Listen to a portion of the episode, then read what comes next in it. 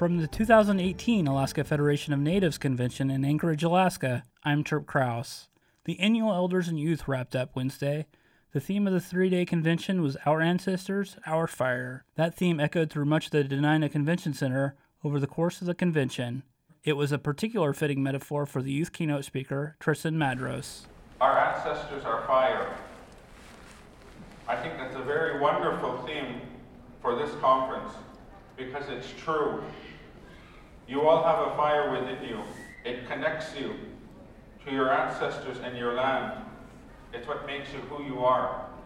The 20 year old is actively involved in his own community. He serves as second chief on Kaltag Village Council and other positions. Madros encouraged others to carry the fire. You are the culture bearers. You are the bridge between the past and the future. It is your responsibility, though you may not know it, but you have to start somewhere. You have to keep that fire burning bright. The fire that our ancestors started within us. It's in each and every one of you. Breakout groups talked about a number of different topics, such as traditional sewing, bead making, language, and using cultural healing to deal with community issues such as substance abuse, violence, and suicide. First time Elders and Youth participant Aidan Bauer said he liked the amount of leadership and initiative he's seen at the conference.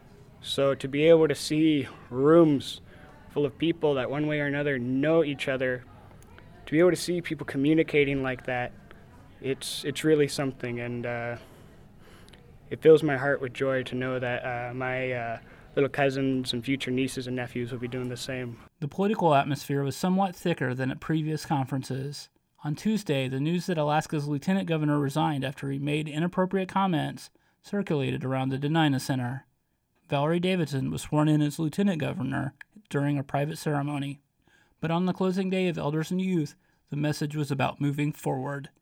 Liz Medicine Crow is CEO and president of First Alaskans Institute. And every year, our youth just totally inspire us.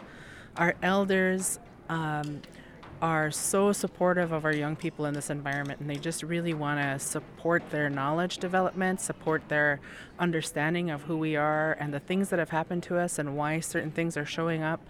Um, making sure that we know what our culture is and what it isn't, and giving people tools by which they can bring their full self forward. Many of those taking the initial steps into leadership were announced. Region specific representatives for elder and youth were called on stage and took a group photo. In the previous years, participants were also recognized. The groups also discussed how to create resolutions, and regional groups voted in new elder and youth representatives to serve in 2019. Um, and so, what we try to do in elders and youth through the resolutions process is use it as a learning opportunity, um, giving people the um, kind of the, the basics on how to do it, especially our young people, and giving them an opportunity to use their voice to say, These things matter, and I want you to help me ensure that they are addressed. And they get a chance to kind of write and draft and think through their ideas um, and get some support and feedback from their regions. And then coming forward today with an opportunity to actually vote on which ones will be adopted by the participants of the Elders and Youth Conference.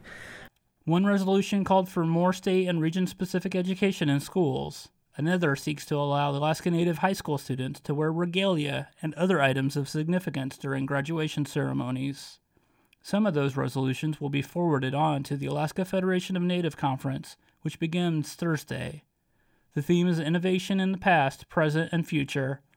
The mayors of Fairbanks and Anchorage will give opening remarks. Governor Bill Walker, Tara Sweeney, and others will speak. From Anchorage, Alaska, I'm Tripp Crouse.